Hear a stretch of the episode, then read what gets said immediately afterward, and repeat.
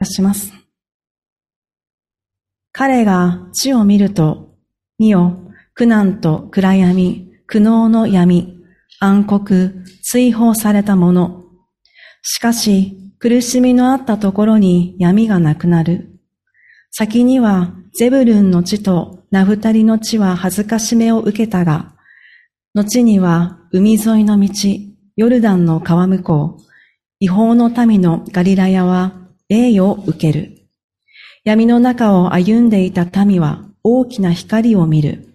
死の影の地に住んでいた者たちの上に光が輝く。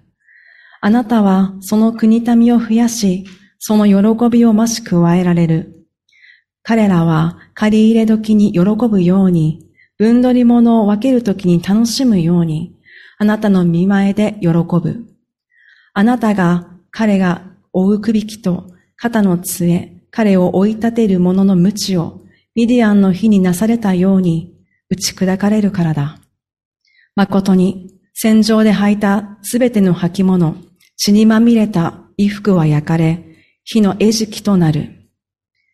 一人の緑子が私たちのために生まれる。一人の男の子が私たちに与えられる。主権はその肩にあり、その名は不思議な助言者、力ある神、永遠の父、平和の君と呼ばれる。その主権は増し加わり、その平和は限りなく、ダビデの王座について、その王国を治め、裁きと正義によってこれを固く立て、これを支える。今より常しえまで万軍の主の熱心がこれを成し遂げる。聖書箇所は以上です。それでは、闇を照らす光と題しまして、小倉先生にメッセージのお取り次ぎをお願いいたします。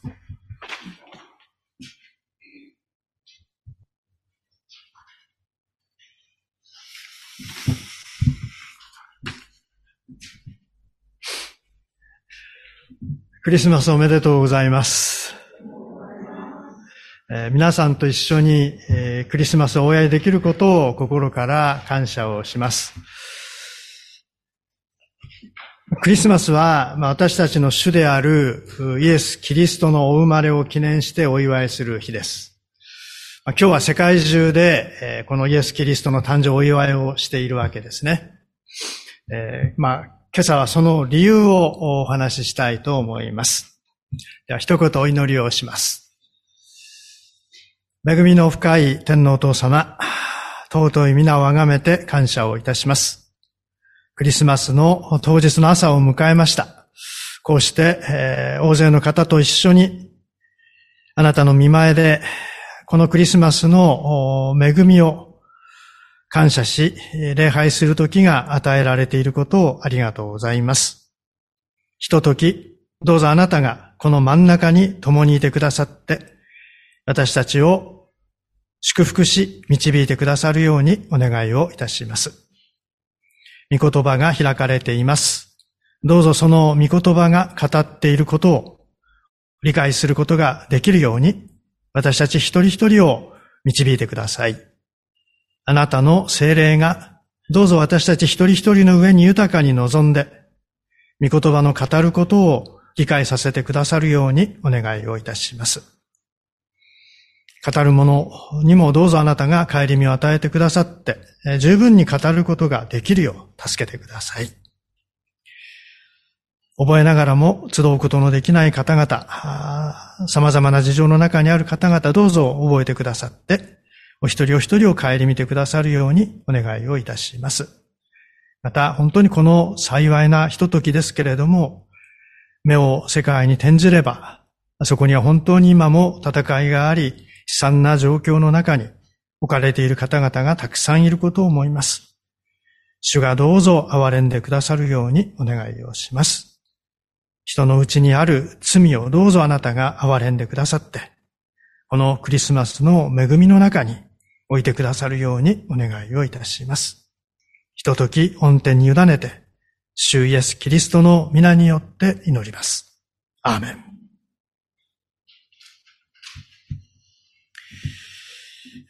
先ほど司会者に読んでいただいた聖書の言葉ですね、イザヤ書の8章の22節とても暗くて恐ろしい印象を与える言葉だと思いますね。彼が地を見ると、見よ、苦難と暗闇、苦悩の闇、暗黒、追放されたもの。自分の周りを見回してみると、苦しいこと、辛いこと、真っ暗な闇、追い出されて一人になってしまった人しかいないということですね。まあ、ウクライナやパレスチナのことを考えるとです、まさにこうだなと思うわけですよね。まあ、この予言をしたイザヤは、紀元前8世紀の後半から7世紀の初めにかけて50年くらい預言者として活動した人物です。まあ、今から2700、800年前くらいの大昔になりますね。で、その頃、中近東ではアッシリアという国が勢力を持っていました。まあ、イスラエルもユダも、どちらもこのアッシリアの強さに恐れを感じていました。で、そういう中でイザヤは、主に悔い改めて立ち返らなければ、イスラエルもユダもこのアッシリアに滅ぼされる。そう予言をしたわけですね。警告をしたわけです。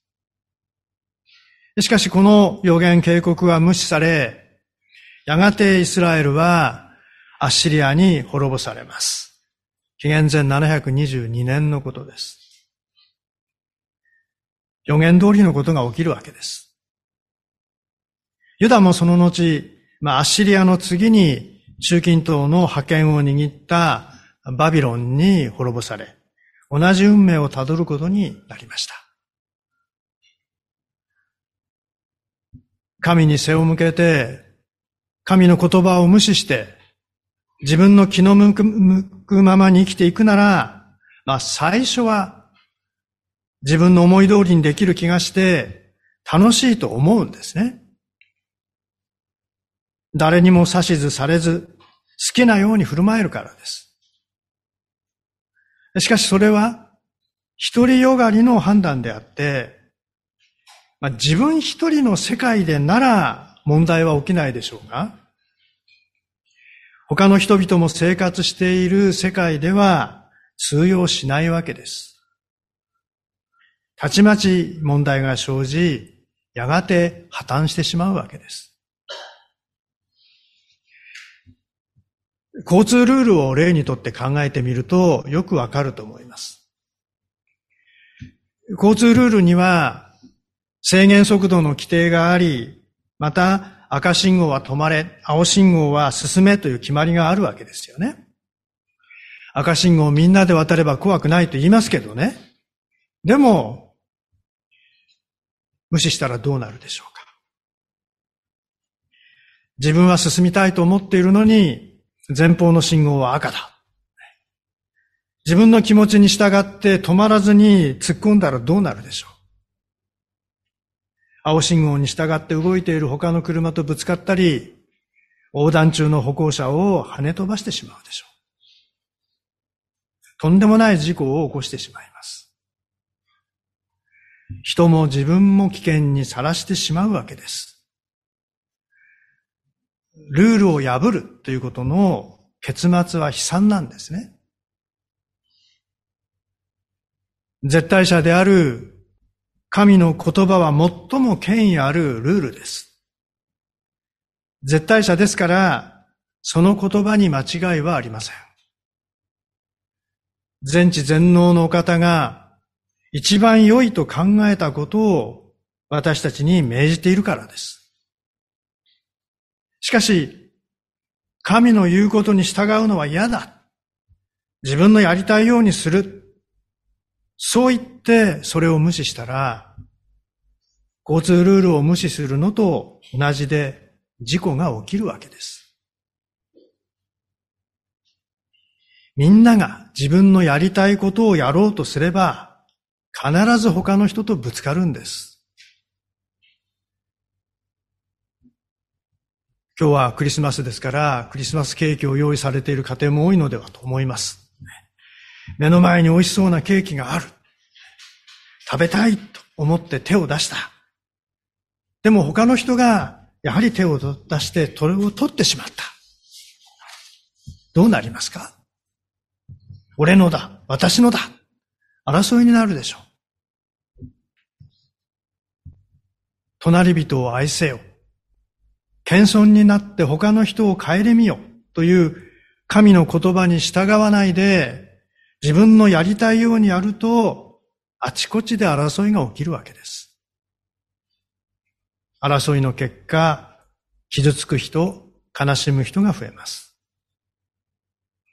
力の強い人だけが楽しい生活をし、力の弱い人は辛く悲しい生活を強いられることになるわけです。人間は知恵もあるし、良いこと悪いことの区別もつけられる。過去の経験を学び、科学や技術が進歩すれば、そんなひどいに世界、ひどい世界になることはない。科学が生み出した便利な社会で、みんながそれなりに楽しい生活ができるはずだ。20世紀の初めくらいまでは、そんな風に考えられていました。確かに、科学や技術が進歩して便利なもの、有益なものはたくさん作られました。医学や医療技術の進歩は不治の病と言われたものをどんどん減らしました。人類の寿命はびっくりするくらい伸びたわけです。しかし、誰もが住みやすい世の中になったでしょうか？メディアの伝えるニュースの中でに私たちを喜ばせるもの、嬉しくさせるもの、ほっとさせるもの、どれくらいあるでしょうか？特にトップニュースと呼ばれるもの、そこには悲劇的な事件や悲惨な事故、戦争、政治家の修文、企業の不正、そういった嫌なものばかりです。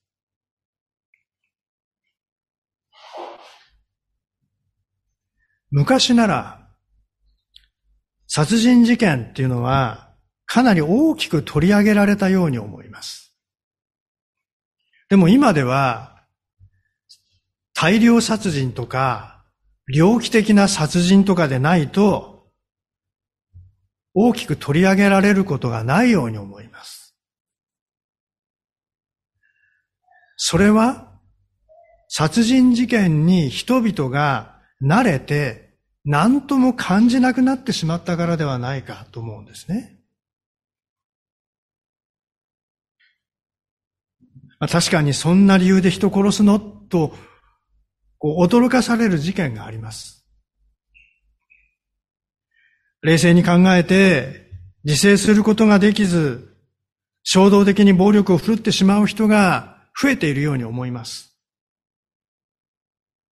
それが殺人にまで行ってしまうわけですよ。他にも特殊詐欺事件一向に減りません。国や学校だけでなく社会全体が取り組んできたはずなのに、いじめ問題で死に追いやられる子供は今もいます。かつては1億中、総中流と言われた日本ですけれども、経済格差が広がり、貧困家庭が増えています。止めるものと貧しいものという二極化は、驚くほど進んでいる現実があります。そして世界に目を向ければ、価値観や生活習慣の違いをもとに少数者への差別や迫害が広がっています。偏境なナショナリズム、移民への反発、それはそれを示しています。そしてそれらを利用して人々の対立や分断を図り、自分の利益を確保しようとする人々がいるわけです。さらに極端な場合は、自分と考えの違う人には生きる権利はないと、テロを起こす人々もいるわけです。冒頭にも触れたロシアによるウクライナの侵攻やハマスとイスラエルの戦闘なども今述べたようなものと根っこは全く同じだと思います。確かに科学や技術が進歩して便利になり、楽に生活できるようになりました。面倒なこと、難しいことは、機械が何でもやってくる、くれる世の中になってきています。でそのために、楽をすることが当たり前になって、自分で苦労して何かをするということは、馬鹿らしい。そう考えるようになったのかもしれません。本来何かを手に入れようとしたら、考えたり、努力したり、そういう何がしかの苦労があったように思うんですね。また、手に入れるまで時間もかかり、そこには忍耐も必要だったように思います。でも今は、科学や技術の進歩によって、まあ、極端な話ですね。何の努力も苦労もせずに、ボタンを押せばすぐ手に入る。そうなってるわけです。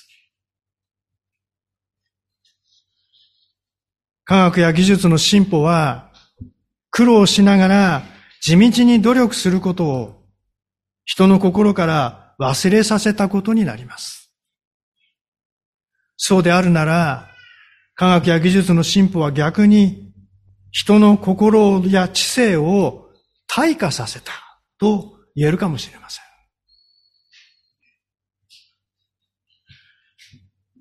繰り返しになりますが、科学の進歩の結果、人は自分が楽をすることを考えるようになりました。自分の都合、自分の利益にばかり目が行くようになりました。それをすることで他の人にどんな迷惑がかかるか、それが考えられなくなってきている。他の人のことを考えず、自分のことしか考えようとしない。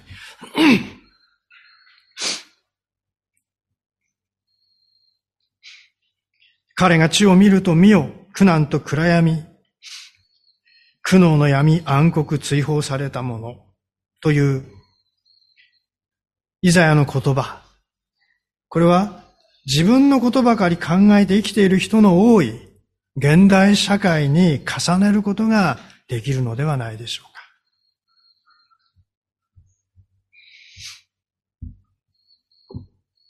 イザヤは続けてこう言うわけですね。しかし苦しみのあったところに闇がなくなる。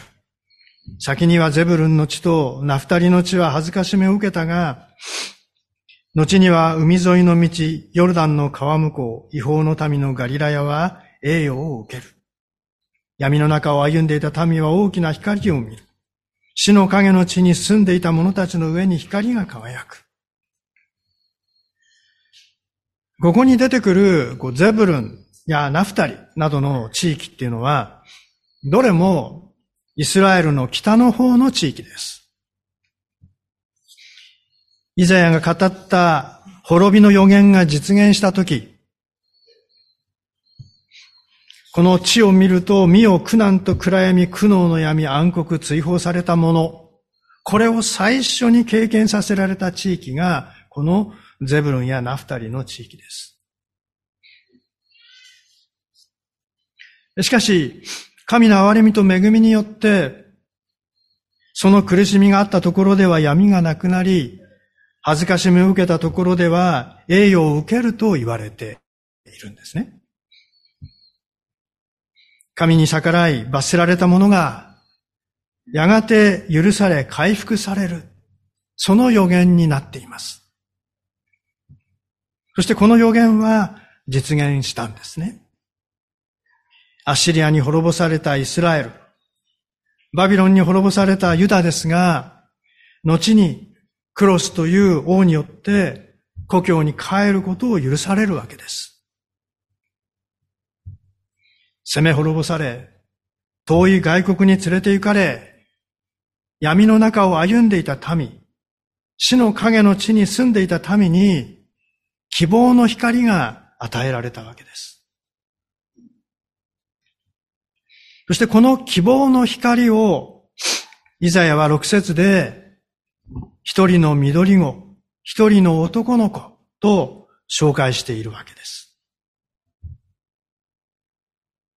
絶望的な状況の中で、それを消し去る希望の光が、緑子、生まれたての男の子、こう言われても、すぐには信じられないでしょう。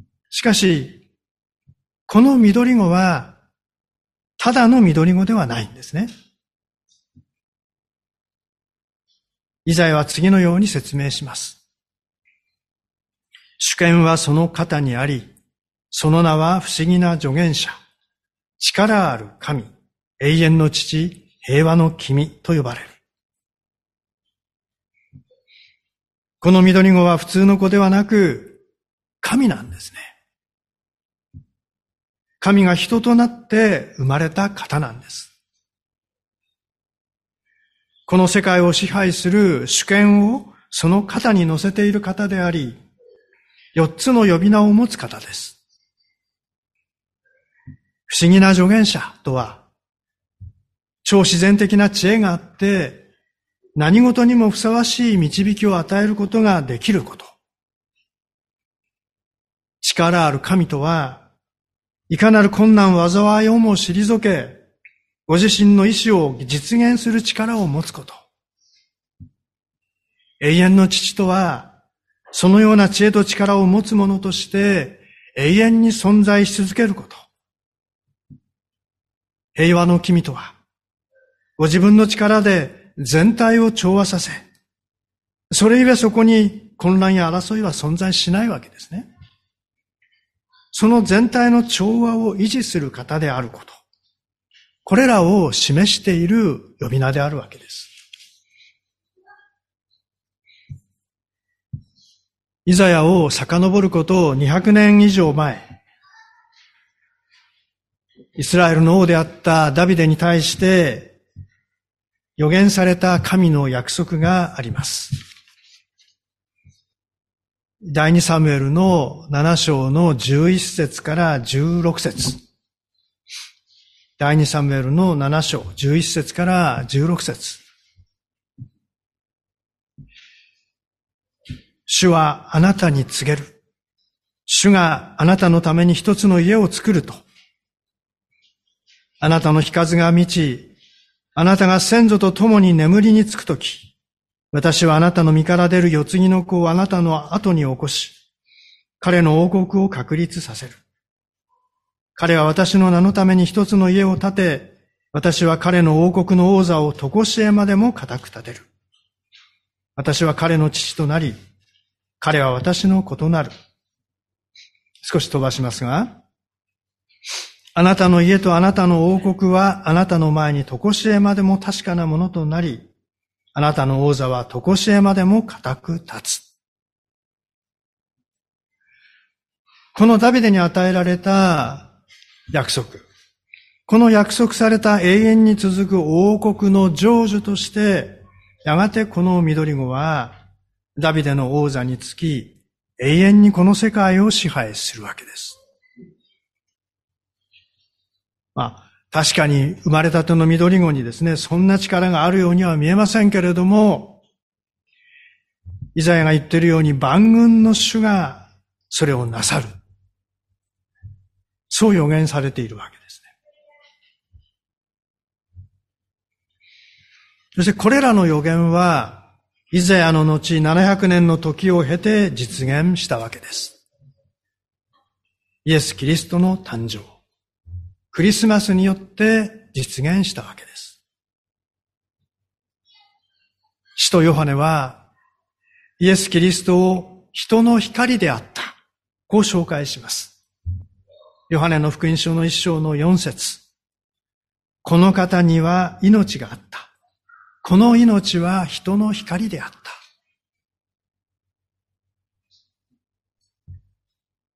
最初にお話したように、私たちは心の内に闇を抱えています。自分のことしか見ない闇です。その行き着くところは、私たちの周りで起こっている悲劇や悲惨であり、イスラエルやユダが辿ったような滅びです。ただの闇なら、ライトでもろうそくでも何かの光があれば解決できます。しかし、心の闇はいくら強烈なライトで照らしてもどうすることもできません。神の光で照らさない限り消え去ることはないんです。その神の光こそ人の光であるイエス・キリストであるわけです。イエスを人の光として紹介したヨハネは続けます。光は闇の中に輝いている。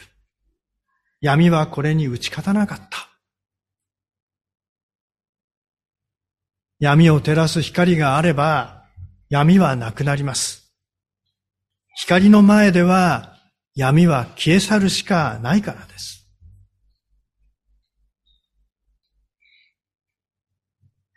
彼が地を見ると、見よ、苦難と暗闇、苦悩の闇、暗黒追放されたもの。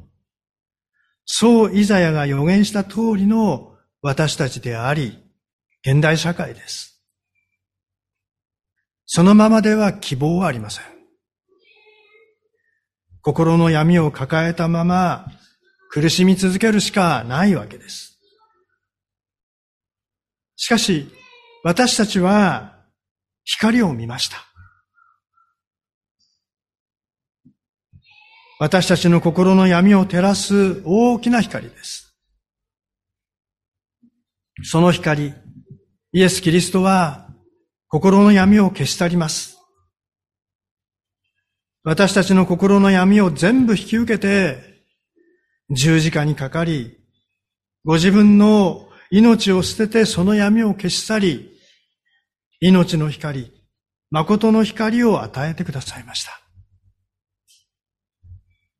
自分中心で他の人とぶつかり、互いに傷つけ苦しむ道ではなく、一番良いことを教えてくださる神に従って、神と一緒に歩む道をはっきり見えるようにしてくださったんです。私たちの進むべき道、生きるべき道、幸せに続く道を示してくださったんです。イエス・キリストの誕生。クリスマスは私たちにとってまさに心の闇を照らす光、希望の光であるわけです。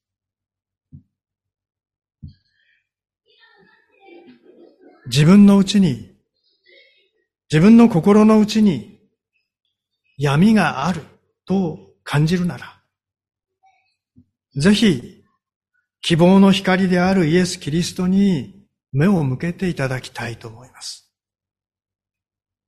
この希望の光とともに新しい人生を始めていただきたいと思います。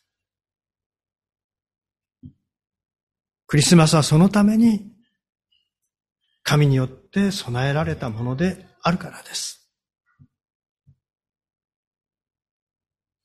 クリスマスにお生まれになった希望の光であるキリストが、皆さんの心に三顔の光を照らしてくださいますようにお祈りをさせていただきます。憐れみ深い天皇お父様、あなたは私たちを闇の中から引き出し、光の子として、あなたと共に、また、人々と共に、喜んで歩むものとするために、光として御子を送ってくださったお方であることを感謝をします。どうぞ私たちの心の内にある闇を、このイエス・キリストの光によって消し去り、私たちに新しい歩みをさせてください。私たちの人生にどうぞ光を灯してくださるようにお願いをいたします。あなたが私たちと共に歩んで、私たちを永遠の祝福へと導いてくださるように心からお願いをいたします。今日この場に集うことのできたお一人お一人をどうぞ神様あなたが豊かに祝福してください。主イエスキリストの皆によって感謝して祈ります。アーメン。